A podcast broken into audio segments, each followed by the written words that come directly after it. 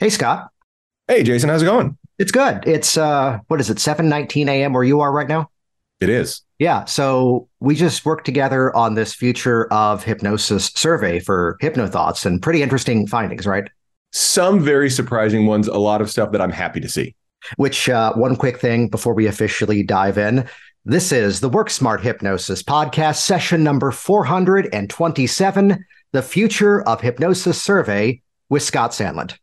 I, I have to do that every time. No problem. Welcome to the Work Smart Hypnosis Podcast with Jason Lynette, your professional resource for hypnosis training and outstanding business success. Here's your host, Jason Lynette. Hey there, it's Jason Lynette, and I'm here with Scott Sandland early in the morning. How you doing? I'm bright-eyed and bushy-tailed on an early Monday morning. And this is why we are recording audio only, and let's officially dive in. Uh, for those that don't yet know you or know your story, I think you're probably one of the most frequently appearing guests here on the Work Smart Hypnosis Podcast. Could you give that sort of thumbnail intro of who you are and what do you do? Sure. Uh, I was the world's youngest hypnotherapist in the nineties.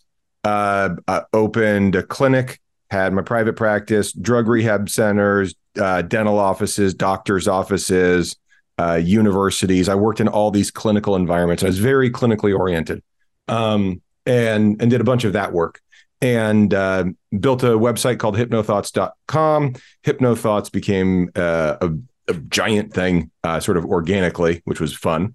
Uh, that turned into a conference, which is now Hypnothoughts Live, and Hypnothoughts Live is the biggest hypnosis conference in the world. Outstanding. And uh, part of the shape of this is that year number twelve is what's coming up next year. Correct. Yeah. What have you seen as, from your perspective, like one of the biggest shifts that's occurred in this industry as that conference has continued to grow over the years? There's a few really big ones that have happened that I've been really excited to see. Uh, the conferences were completely owned by certifying bodies, you know, it, when you and I were coming up in the industry. And that's because they were really the only ones that had a mailing list. And so that was the only way to organize enough butts into seats. And so you had the A B H or the N G H or the I M D H A or the whoever, they were really the only ones who could put on an event. Um, and, you know, with the creation of the internet and all the things that have happened there, you know, it's very obvious to understand that a lot of people have mailing lists now. And so the idea of a conference uh, is more democratized. And so there are more conferences coming from different perspectives and priorities. And I, I think that's been a really interesting shape. I also think um, because education can be online now, uh, you know, it's like book learning can happen, you know, anywhere. So the the value proposition of the conference is much more about intimacy and connection. So I see those two things um, side by side being uh, a really interesting opportunity for especially people in the mid tier of their career, to be able to be connected to and exposed to uh, relationships that can impact their uh, professional life. That's one of the things you just said there about how, you know, here's the journey of what's now able to do online and how things can spread online. And that's become one of those passionate dialogues of mine. That's not just the, this is better than this, or that's better than the other thing, but instead, each platform has its own separate strengths, its own separate abilities. And one of the key things that I've also heard you speak about is making sure that here's the live experience and what that accomplishes and how the online can do other things, yet to understand clearly what the strengths are uh, as a result of that. Yeah, both things are important and uh, and, and really valuable. And so having... There's there's just this opportunity to to get both and. And I think there's people who want to say, well, which one's more important for me right now? Uh, which one's more important for somebody at this stage of their career? Or which one's more cost effective? And I I don't think those questions are as useful as they need to be, um, because practically you can say, well, here's both. And everyone gets to make a choice every day. And you can say, well, are, is this a point in your career where you can afford to get on an airplane? Maybe, maybe not. Is this a point in your career where you can afford to take, you know, a pre-conference workshop from a mentor? Hopefully, but maybe not. But if you can't, no problem. You can still do the online stuff at a, a more affordable price. Or you can do the online stuff because you met the person at the conference. And that's what exposes you to doing, you know, hours and hours and hours with them online for years. And a wise person once said, what if we could change the dialogue so that now the people in this industry become so much more successful, so it doesn't have to become the game of this one or that? Yeah, I think that was think, me. That was me. That was you. That was me. Um, he was wise when he said it. Uh, don't don't be fooled now, guys. Yeah, seriously, um, that's about it, though. Yeah. Uh, he peaked. Um, but uh, but no, there was, I think in the early and even the the like the two thousand to twenty ten, and maybe even a little bit in the teens, there was this weird time where we really had bad echo chambers, and there were just these silos, and people would get into a funnel and they would stay in that funnel. They wouldn't cross train. They wouldn't be exposed to new ideas. And so they would think that their school of thought was the only or best school of thought. And I think the last five years has, has done a really good job of breaking that down. I mean, there's still remnants of it, of course, but I think the average hypnotist is more diverse and cross-trained than the average hypnotist was ten years ago. I go back to a specific moment, and I even forget which specific conference it was. I know who it was who said it, and no, we're not sharing that. But it was this dialogue as to, oh, someone's doing a workshop on this topic. And the response was, well, I've been doing that same method my own way for the last twenty-five years, and I see no reason of changing it, so I'm not going to go. And I heard that, and like the first internal thought was, uh, one, why the hell did I buy your book? And two, it was, that's kind of that cue to get out of it. Like, I had a passion in my former career of backstage theater management. And when the passion clearly was gone, it was the cue to go, here's this other thing, though, that I'm excited about, which kind of brings us to the topic at hand, which uh, we've connected a number of times over the years. And uh, we got into a conversation recently, and I brought up the idea of, let's do a larger survey. And I'm going to drop a name here that I think maybe two people in this audience might recognize. It's a friend of mine by the name of Dominic Perrone. He's not known as a marketing guy. He actually is, uh, I say this without ego, he's the Jason Lynette to D Js, but he's not the guy who does the teaching. He's part of running the business. And basically, he kind of walked me through a survey strategy of, how do you get people to open up and share their genuine opinions? How do you make it fun? And uh, we were expecting... what, like a couple of hundred people in the low end who actually respond to this? And I think... Yeah, you know, we were we were putting this together thinking two hundred, maybe two hundred fifty, which would have been great numbers. I think we're looking right now at about four hundred ninety, and they're still rolling in. Yeah, yeah, uh, we're, we're going to uh, round five hundred. Which is fantastic. And the shape of it becomes not just for the sake of data collection, but creating a mechanism to look at information without... sort of subjecting it to our own personal opinions. And I've got the list of some of the questions that were here. Uh, I'll give one specific link the whole way through this just to keep things easy. This is episode number four hundred twenty-seven. So if you go to worksmarthypnosis.com forward slash 427, we'll give a link directly to the survey, which is still live right now. But uh, questions such as, who is the number one non-hypnosis person you think every hypnotist should learn from? We'll talk about that one here in a moment. Uh, every hypnosis convention needs to have blank, or I'm not going to one ever again. What's the, let's see, another one about uh, how would you make an online hypnosis education resource and community an absolute win? And uh, if a presenter started talking about blank, I'd get up and walk out of the class. We apparently have the whole set list of music, because one of the questions was, and this was, if you're curious, for the purpose of, let's bring some fun into it again and re-engage. You get ten minutes to speak to all the hypnotists of the world.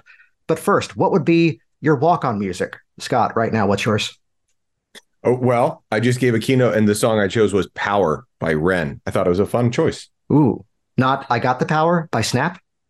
No, no. Oh. I'm, there's a handful of songs by Queen that I think people should walk into as well. But uh, but I chose a... a obscure British pop culture guy. I gotta go Sarah Bareilles' Brave.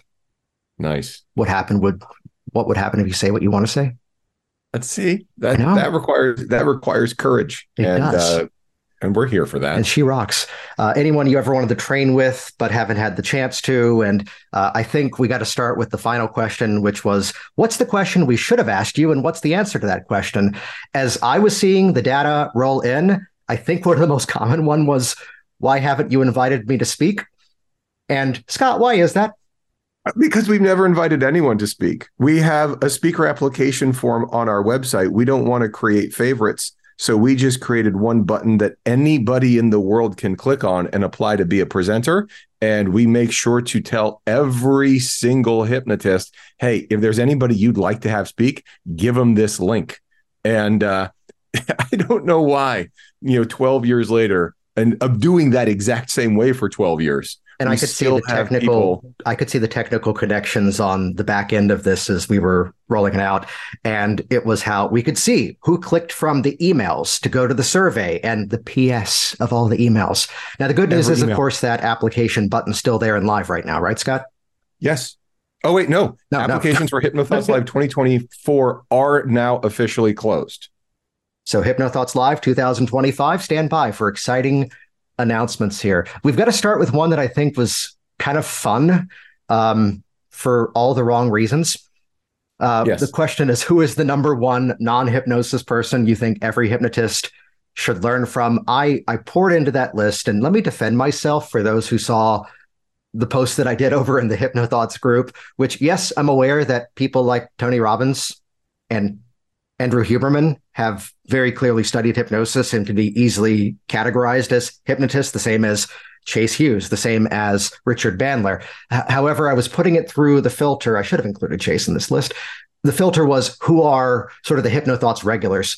So collecting all the answers, um, Mike Mandel showed up as the first hypnotist of our community, which, again, the question, non-hypnosis person. And it was uh, Hans-Rudy Whipf who swooped in to go farcing. The brain negates the negative. So I think they officially proved that premise, right? Well, sure. Um, or just prove that hypnotists are terrible proofreaders.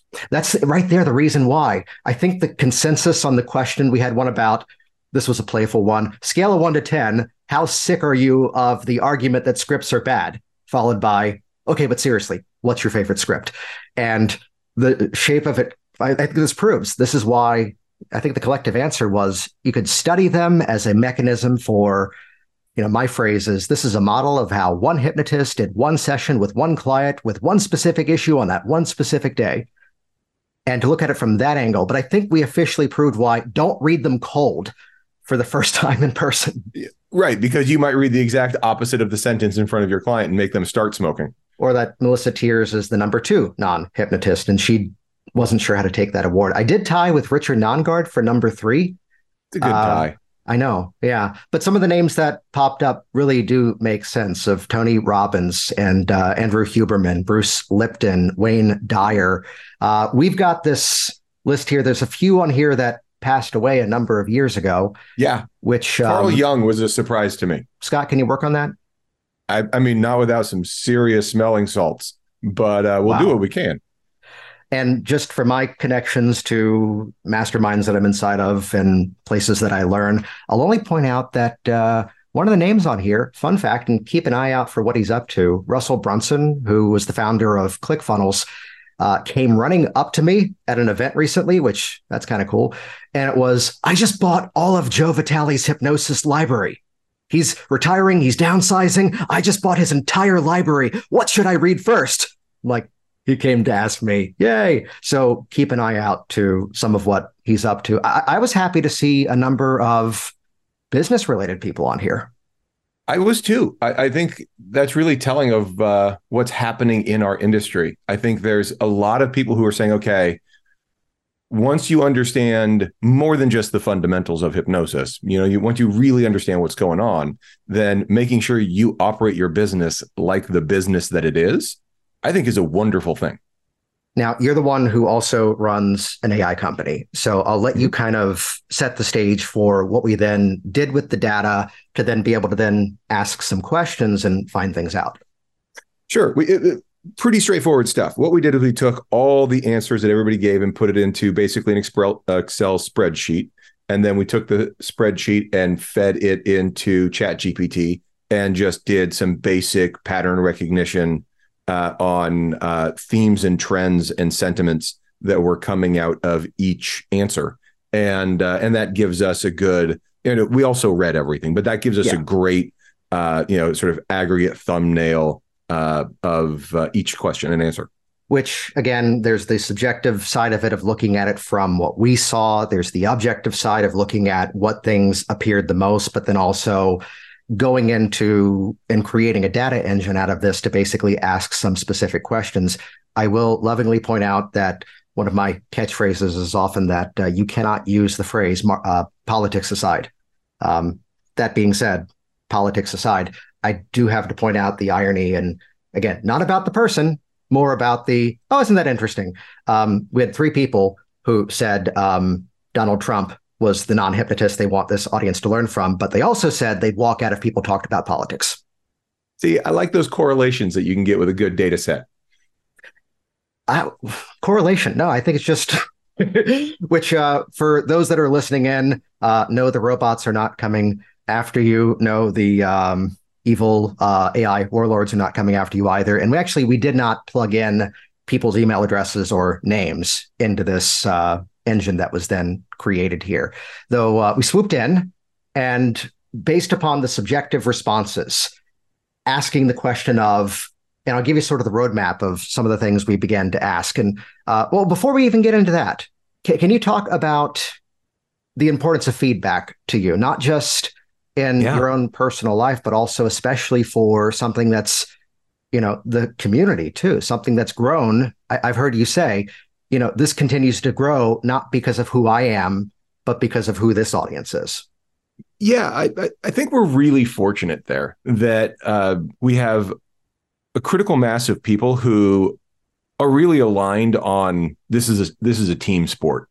And I mean, there's a lot of us that all appreciate that.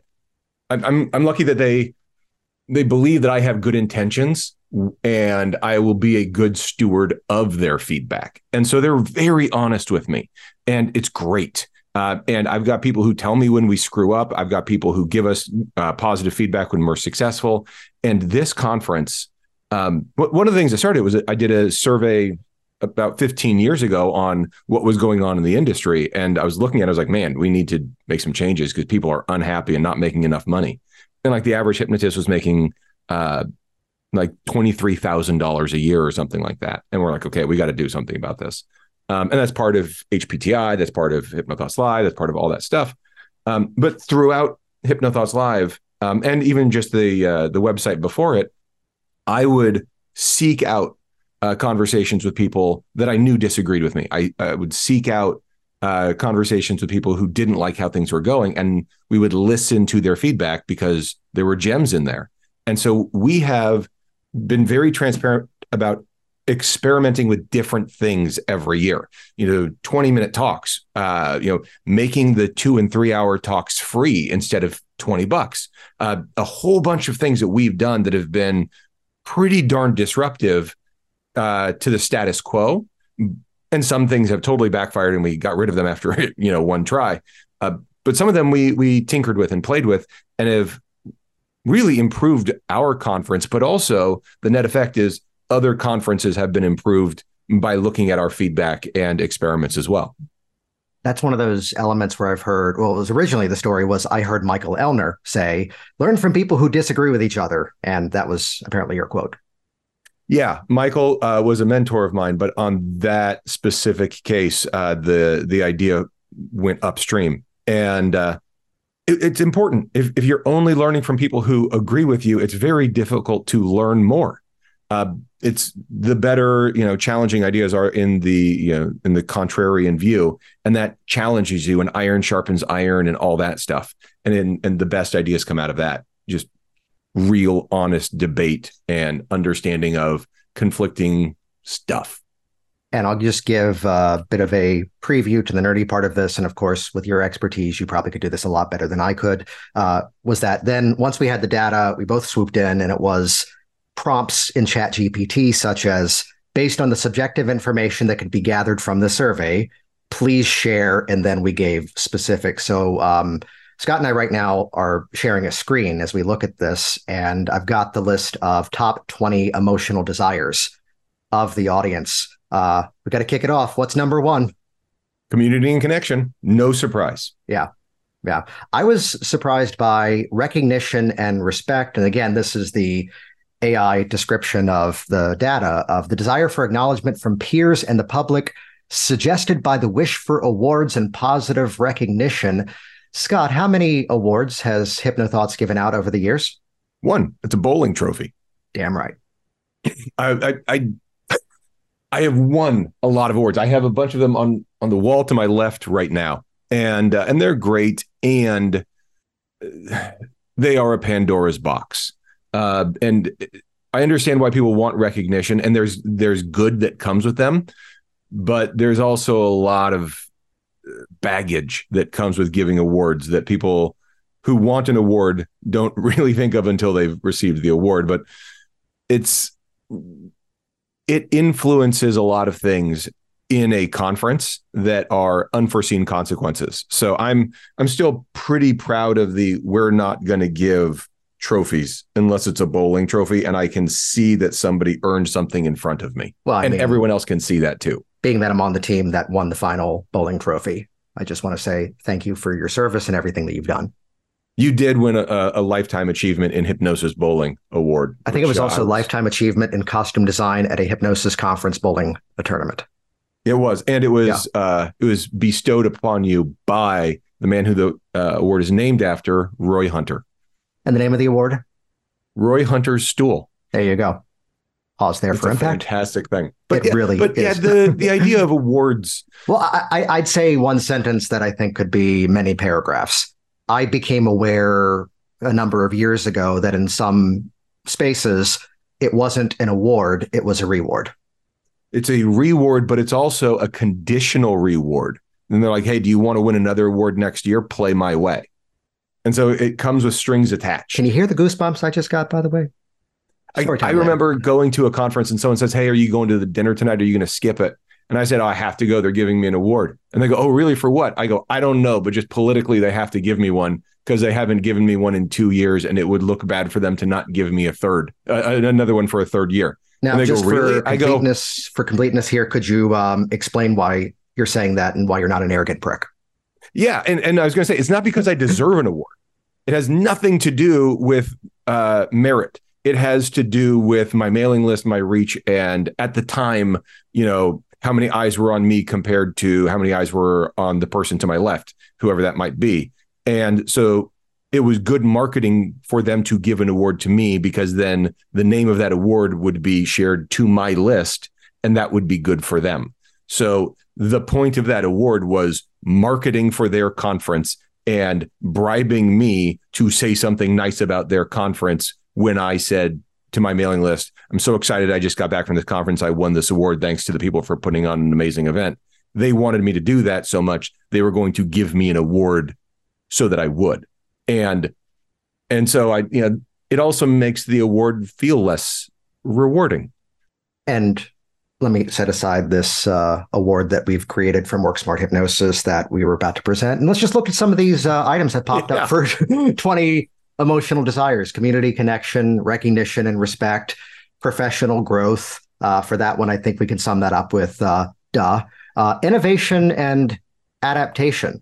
Uh, we were having a chat right before we hopped on about looking at how do we measure when something is truly new to the industry versus something that's already existing, but just presented in a new way, which piggybacks the next point, uh, ethical integrity. I did see that uh, you corrected me on this. The version of ChatGPT that I was using on my side uh, was struggling a bit because I was using the wrong settings here. So these are, from what I've seen, based on just doing a search based upon words, these are pretty close to being in sequential order of like a top twenty. However, yeah. they're not exactly a top twenty. So it's not to say, oh, people think innovation is more important than ethics. Maybe the robots are flawed. Uh, that, that that's kind of the top five: community, connection, recognition and respect, professional growth, innovation and adaptation, ethical integrity. Uh, well, let's do the next two as well. Creative expression, as well as financial stability. I, I think that's a great seven. Like I, and somebody could argue about their order. Um, and even if with recognition and respect, what we just said about awards, but respect is fantastic. And, yes. and a, not a reward, but people acknowledging the work of others is great. But I think that top seven really, it, people could argue about the order, like I said, but that list, that's what we want to make sure we're doing, creating that community, creating that connection, creating integrity, creating ethics, making sure people have good um, business acumen and can put food on the table for their family. If we can help make those kinds of things happen, we're we're doing great. Now, let me uh, switch into marketing instructor mode for a moment here. Notice that the first question that we went into was, what were the emotional desires? The piggyback to that one was this other question of, what are the top twenty logical desires of the audience? And I'll kind of let you take the lead on on this one here. Yeah. So, uh, and, and by the way, I like that you did that as well. Um, so the, the first one is continual learning. And this is, we're going to come back and talk about this a lot, because this is something that Jason and I've cared about for a long time. The idea of continued education, uh, simply put, when you're a hypnotist, and a lot, I'm, you know, I'm preaching to the choir here, you take your certification training, you might even take a specialty class or two, but you don't know what you don't know until you get in the room with some clients and you fumble. And that's when you start figuring out what your continual education should be. And you can start learning a lot better because you're also able to deploy and apply uh, in the real world. So just having continual learning be the first thing, it makes all the sense in the world. But what do you think about it? I look at that one, and what you actually said reminded me of the very first time that I went to the Mid-America Hypnosis Conference. And it was this revelation that, well, I didn't know what I didn't yet know. And suddenly I was being exposed to all these new people who weren't all saying the exact same things. I've heard you talk about how, and this is one of those aspects that I emphasize the most when I talk about the Hypnothoughts Conference, which let's bring number one non-hypnotist into this dialogue here, which is that you have the environment of a lot of the Mike Mandel people wearing Mike Mandel shirts sitting in everyone else's workshops.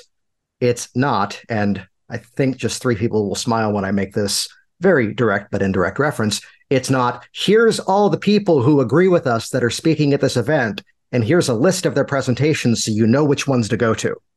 I mean, there are so many talks at Hypnothoughts Live that I disagree with.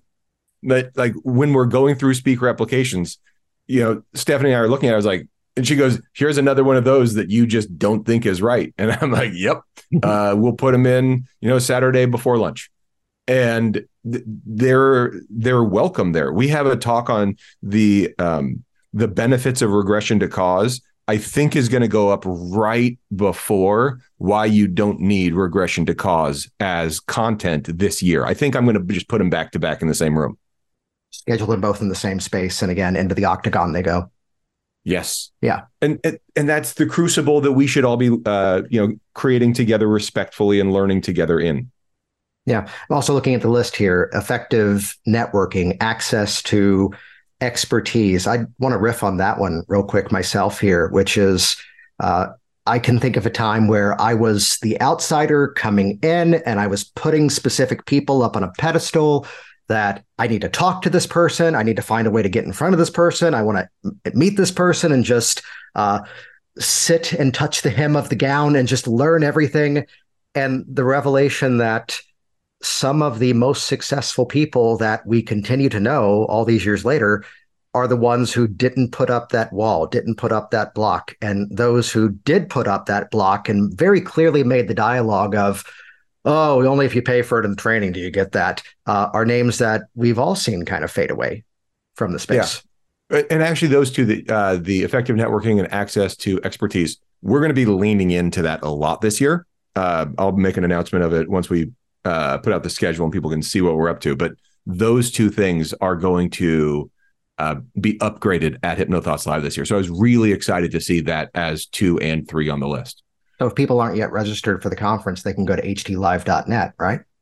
Yeah. And now, by the way, everybody, who, if you don't know this, the price goes up throughout the year. So the, the earlier you buy it, the cheaper it is.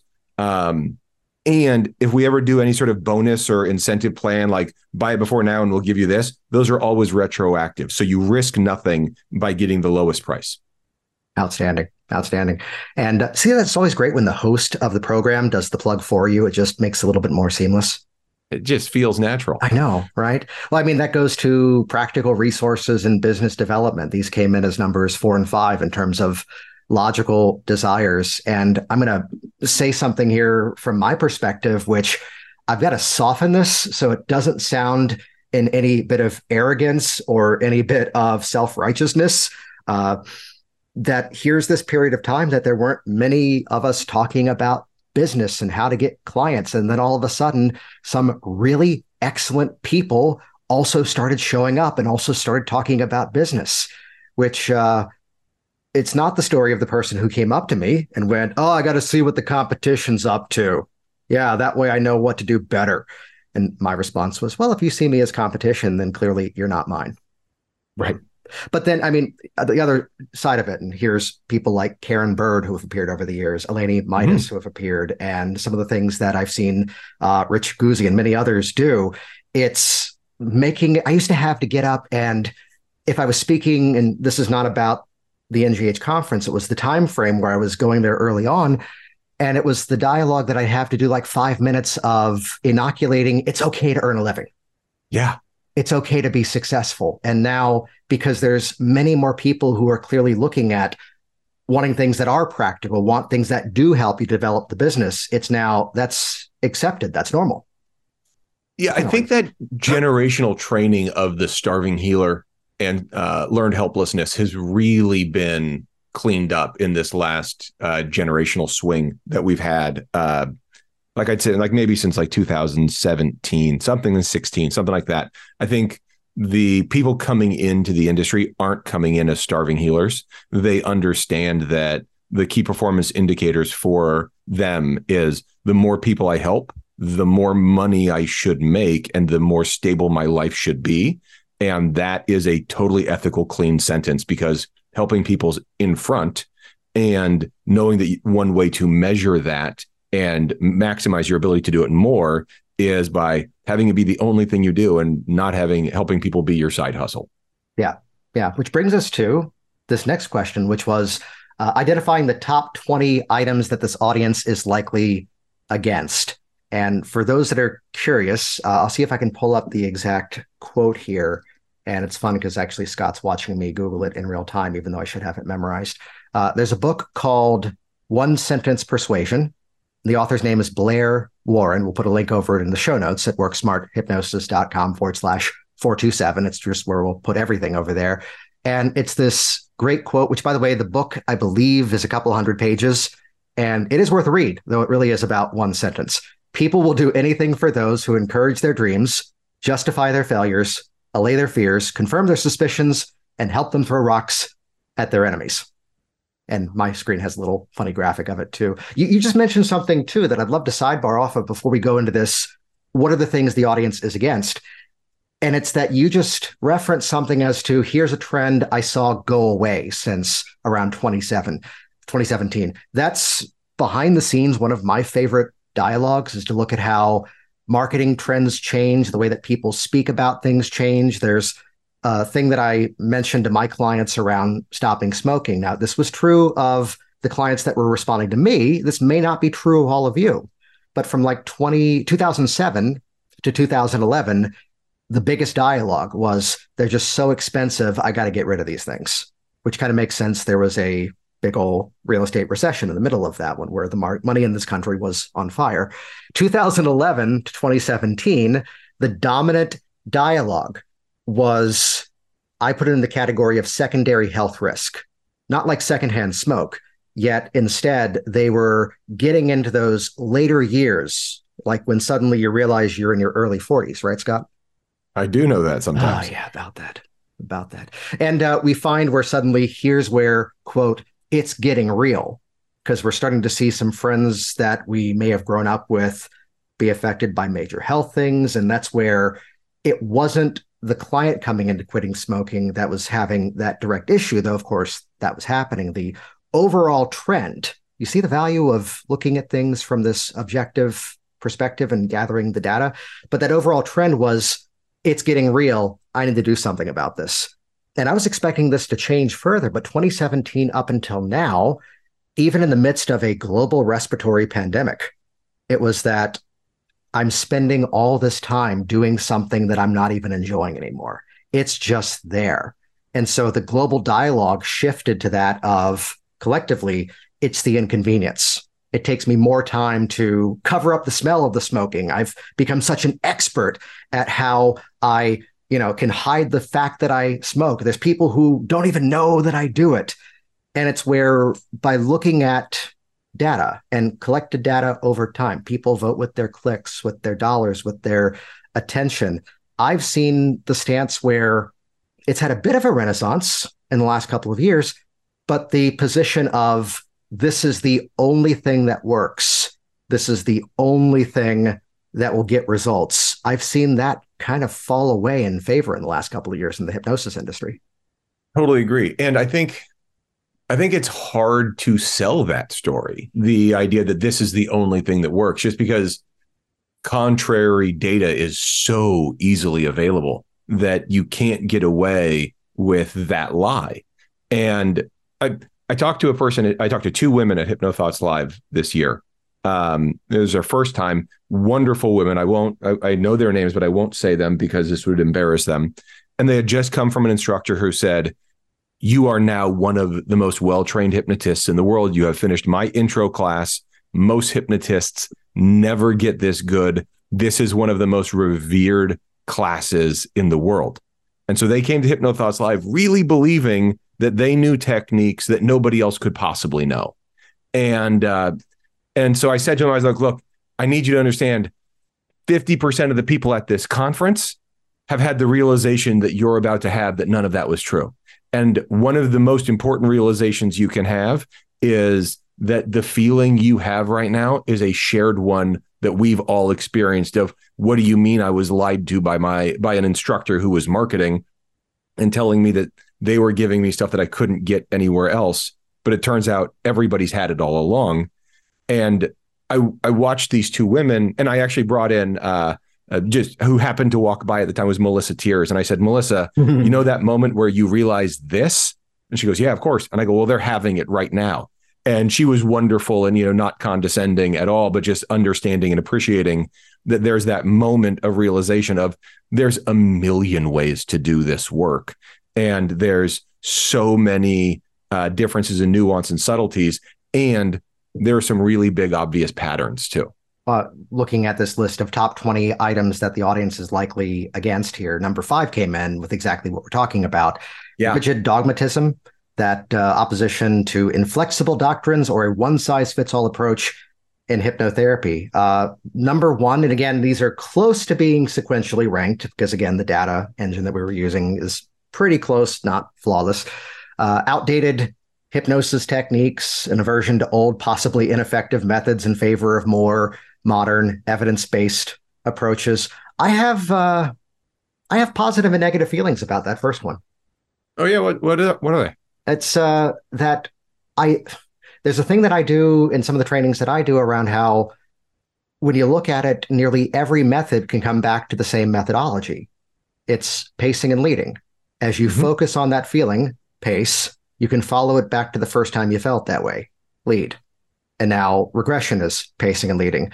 As you focus on that problem, you can become aware of those two parts of you that are working in opposition towards the same common good. And again, we're back to pacing and leading. Yeah, but so I, I think, think what you're doing, I think yeah. what you're doing there, if I can do a little inside baseball deconstruction, is what you're doing is, I think, what anybody does in anything they do once they get great at it, and they can make things simple. And, you know, you and I have uh, existed in the world of hypnosis, but also in other worlds where we see people who are world class in something. And when you see somebody who's world class in something, they appreciate it so much more fundamentally and simply. And their their fundamentals are so good that they can see the game as much easier. And that ability Beach. to take a complicated thing and right. simplify it is a major part of mastery for me. And I just flashed to one memory where I was in Daytona Beach at the I M D H A conference, and you came running over to me. And uh, with excitement, you said, I just watched Shawn Michael Andrews talk about finger magnets for twenty minutes. It was yeah, amazing. I did. And I was leaning forward for the whole thing. Yeah.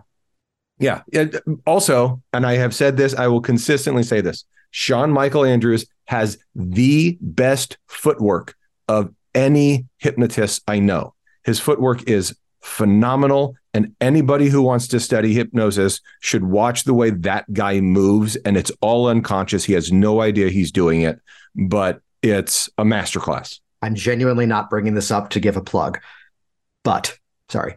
It's that he and I taught a class together in twenty seventeen. And I think you've met D G, Dale Garner, who uh, used to do cinematography stuff for, I forget, I think it was Discovery Channel. And the way that he was filming the footwork, and like we're trying to break it down step by step. And I still feel like we kind of got it. But again, it's that it's that specificity of things, which, well, we flopped to kind of opposite of this topic here, which is number two that popped up was over commercialization of hypnosis, a resistance to the commercial exploitation of hypnosis, prioritizing genuine practice over purely profit-driven motives. What are your thoughts on that one?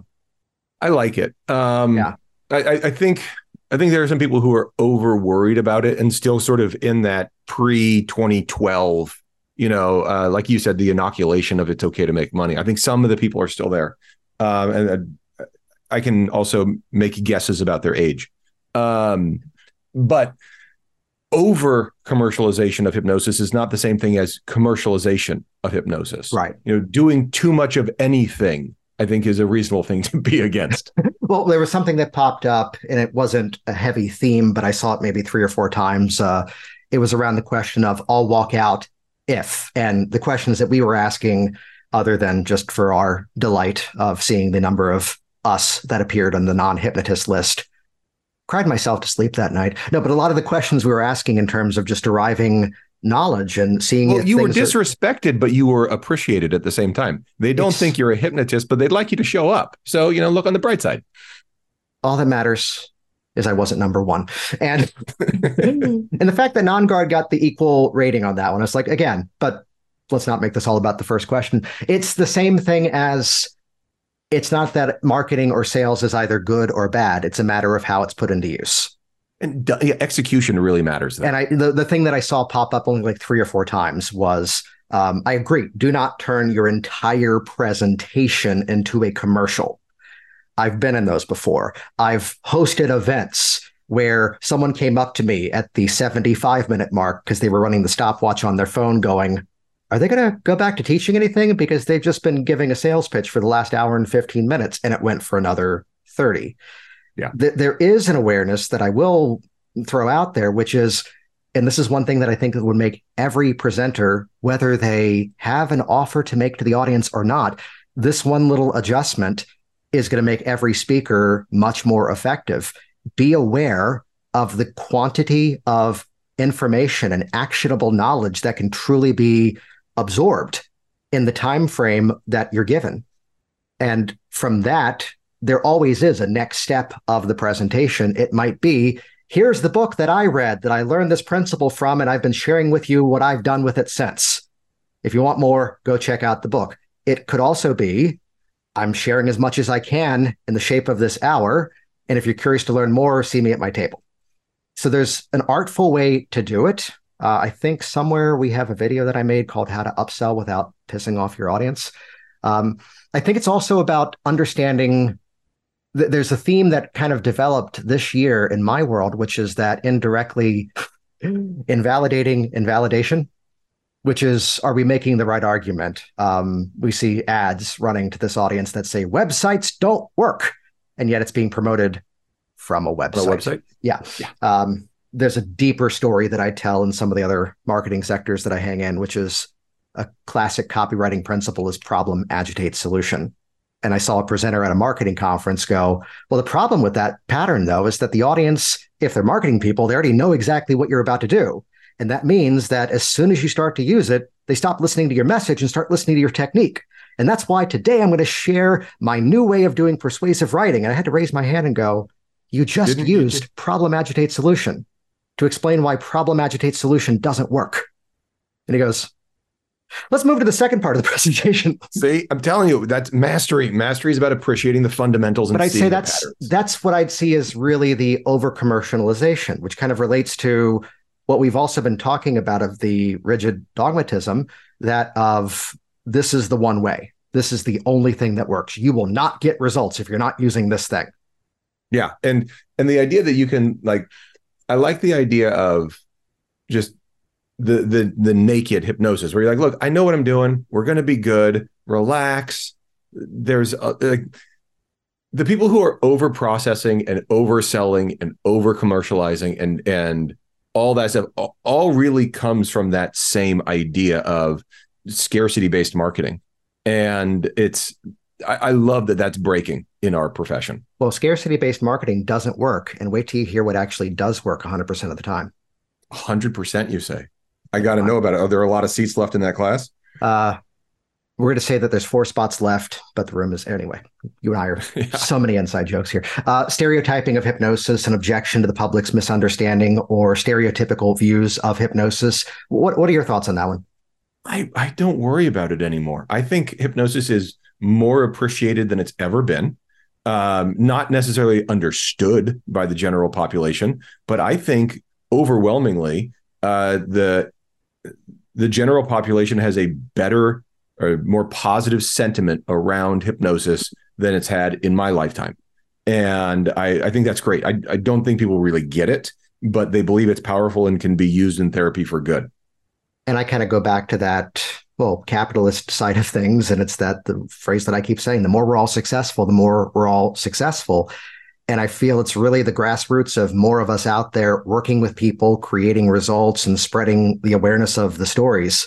That's what really helps to build this faster. I love all the advocacy that we can do. I love all of the um, outreach that we can do, yet it's where there's more people who can say, I've done this and here's what's great about it. Uh, let, let's jump forward because, uh, well, here's the one that uh, popped up. Oh, side question here. Uh, this document that you and I have been looking at, um, do we want to make that available as just something not even behind the wall of an opt-in, just make it visible?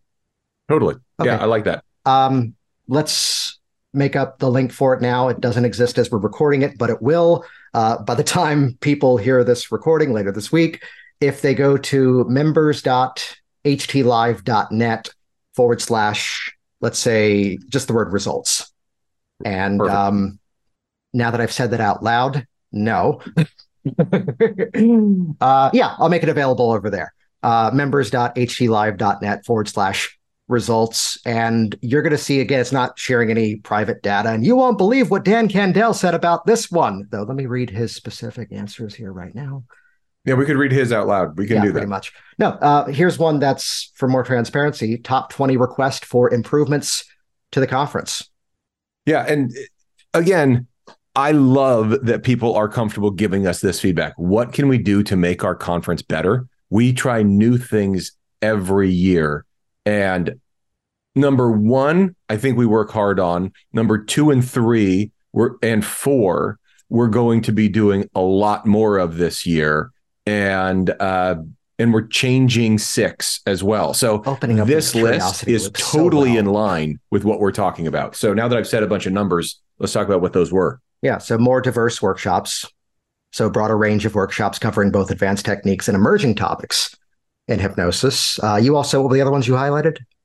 Uh, interactive sessions and networking yeah. events. We're we're combining those together. I'll make the announcement as its own thing, but you know, the pool parties, the bowling, like the, all these things that we we've done are all about creating those conversations and and helping a person get access to a mentor, helping that person get access to a role model, uh, an author or a trainer that they've always wanted to meet, to make it easy to knock those walls down and make that happen. And we're uh, we're going to be doing more on, on that side of things this year. Yeah. And then networking events, access to industry leaders we've clearly talked about. Uh, I'm curious about number five. And again, these well, are... Can I jump on access to industry leaders? I want yeah. to say one thing, and it's uh, you get complimented in this, so you want me to say it. Uh, is, uh, is one of the things that we did at the, the bowling was we one year we're like, hey, and if you guys want to dress up in costumes, do it. And we were thinking people would get like bowling shirts. And uh, and that's what I did that year. We got uh, our own custom bowling shirts. And then a couple groups took costumes, you know, kind of to the extreme. And you were one of those groups. Mike Mandel was one of those groups. Uh, a couple others were as well. Michael DeShalit. Yeah. Um, but funny costumes. And it meant that some of our biggest name presenters, some of our most popular trainers were dressed funny. And that meant that it was okay for everybody to have fun. And I just, I'm, I'm bringing this up to say thank you to every one of those presenters and trainers and organizers who did that fun stuff and helped, uh, you know, like the eighties party, same thing. So many people dressed up, the pajama party, so many people bring pajamas. And it's so cool to be a new guy and see that the established people aren't too cool. I, I think that's such an important part of our culture.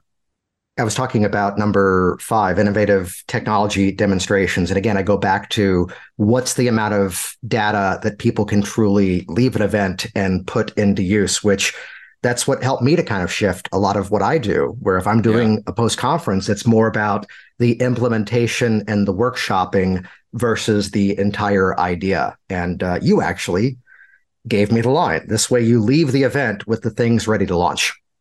And it's, again, a way that we can do things differently if something's in person versus something being online. I've got to highlight number nine, because this one's got a bit of an interesting history with Hypnothoughts.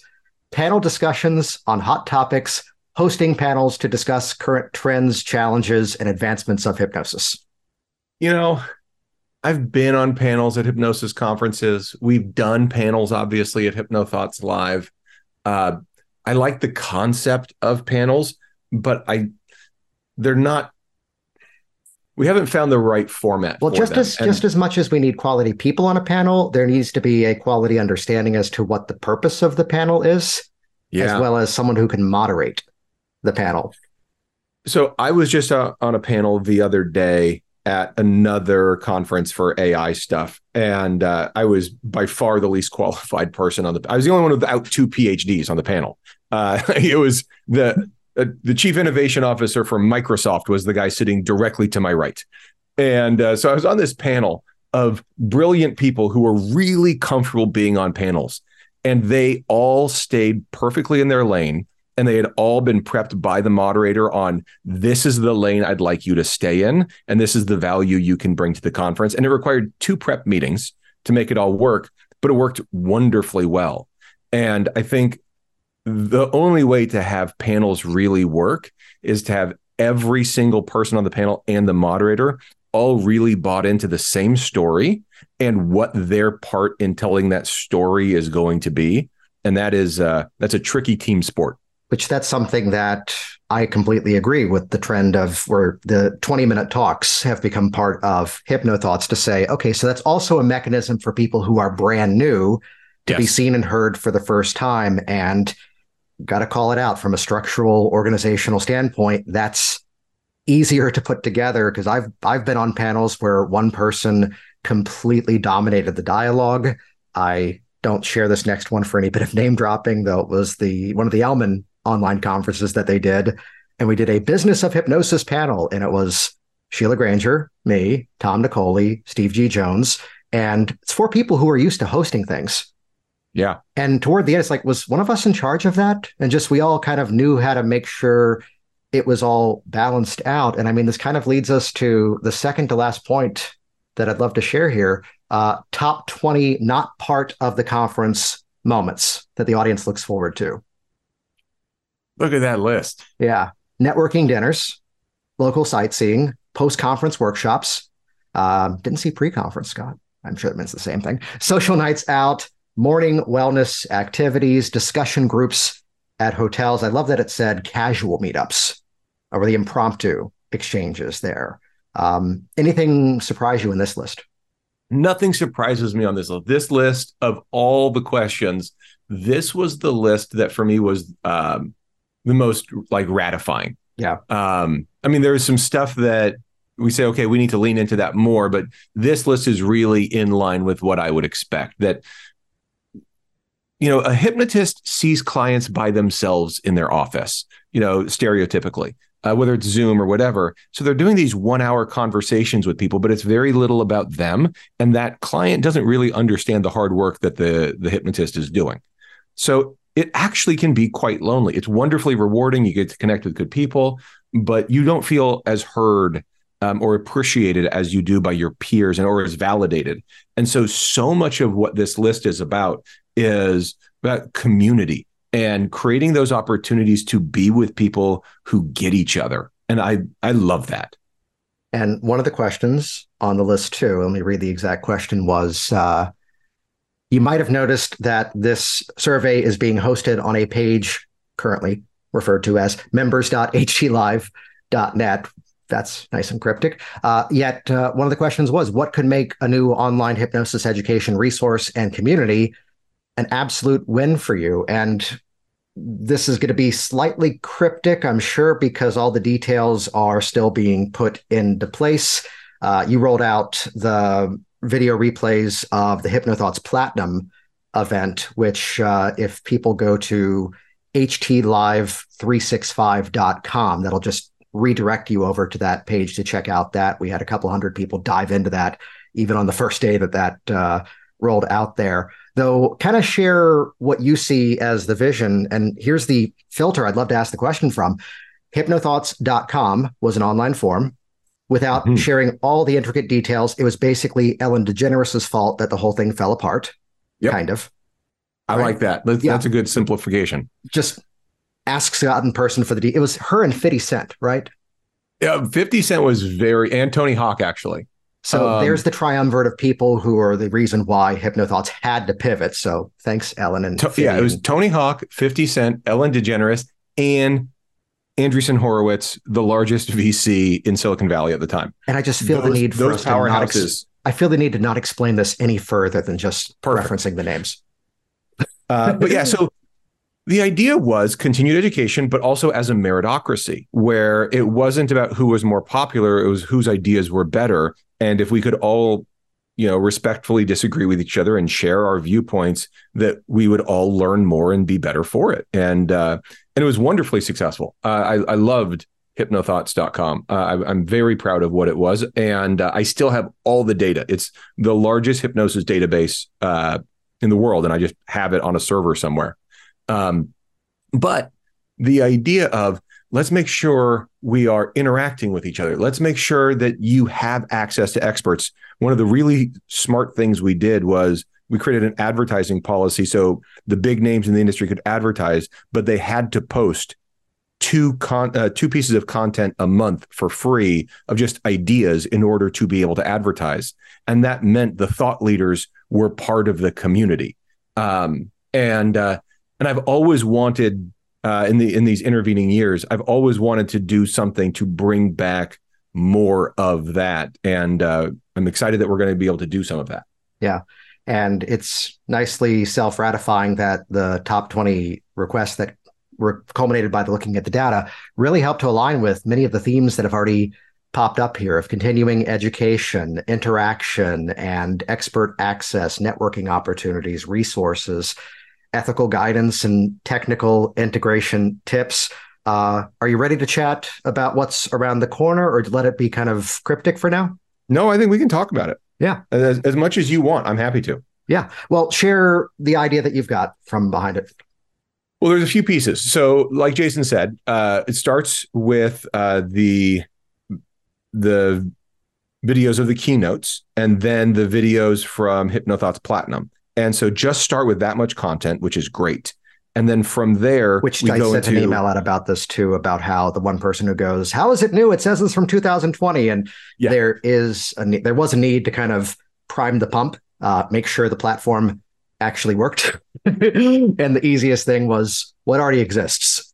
What's the thing that and already exists that more people need to see? And that's where the platinum content was the aha, the oh, wow. Let's just start there. Yeah. And and just to think about it, uh, without being too cryptic, think about what Hypnothoughts and Hypnothoughts Live has from the perspective of access of recordings of some of the best hypnosis minds in the last fifteen years and their ideas on a very wide variety of topics. Could I and, edit that phrase a bit?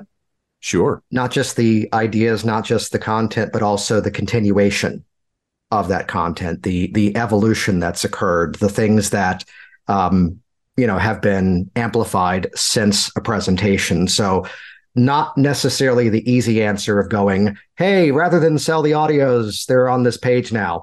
Um, instead, here's a topic, here's a theme, and here's the way that the dialogue then continues as a result. So it's an amplification. It evolves over time. Yeah. Yeah. It's going to be so exciting. Awesome. Awesome here. Uh, before we wrap this up, uh, again, I'll reference to the things we pointed to, uh, all the links I've talked about. If you remember one thing, one link, it's easy. worksmarthypnosis.com forward slash 427. That'll redirect over to the page on uh, the WorkSmart website with details around uh, members dot h t live dot net forward slash results. That's where we'll just put up the Google Doc. You can see it exactly as it is. Um, also to check out h t live three sixty-five dot com. At least for now, that's going to point over to the platinum content here, and uh, h t live dot net to register for the event. Um, Scott, any final thoughts before we start to wrap this one up? That I said would only be thirty minutes, but I think we've just now recorded for sixty or seventy minutes. Yeah, we've been recording for days now, guys. Yeah. I miss my family.